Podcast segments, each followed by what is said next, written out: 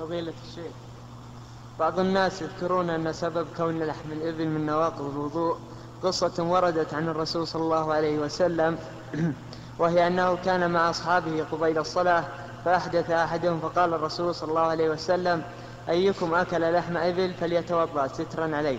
فما صحة هذه القصة؟ هذه قصة باطلة يا أخي. باطلة. والرسول عليه الصلاة والسلام يستطيع أن يقول من أحدث فليتوضأ. والصحابة عندهم من الصراحة ما لا يخشون معه الاكتفاء. ثم إن الرسول سئل سؤال أنا أتوضأ من لحوم الغنم؟ قال إن شئت. قال أتوضأ من لحوم الإبل؟ قال نعم. فليس هذا السبب هذا سبب غير صحيح. السبب أننا أمرنا أن نتوضأ منها فنقول إيش؟ سمعا وطاعة. رخص لنا في لحم الغنم فنقول الحمد لله. أما الحكمة فبعض العلماء يقول الحكمة من ذلك أن الإبل خلقت من الشياطين كما جاء في الحديث. والشيطان يؤثر على البدن ولهذا إذا غضب الإنسان انفعل. والغضب منين؟ من الشيطان. هذه اللحوم تؤثر على البدن والماء يبرد البدن ويهون عليه كما أمر الإنسان عند الغضب أن يتوضأ. فهذه من الحكمة.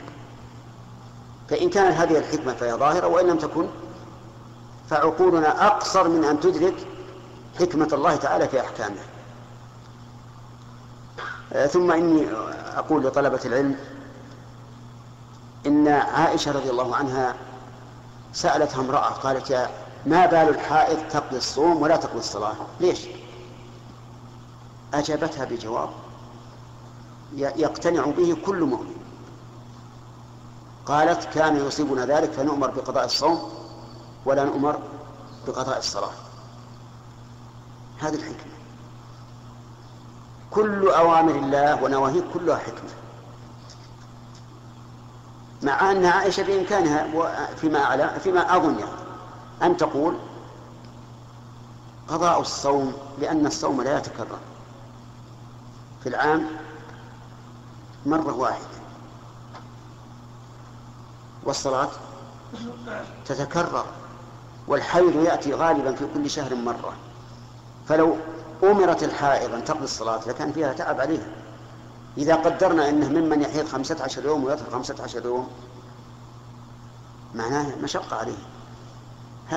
هذه من الحكمة أنها أن الصلاة تتكرر فقضاؤها شاق وفي تكررها استغناء عن القضاء وأما الصيام فلا يتكرر. نعم.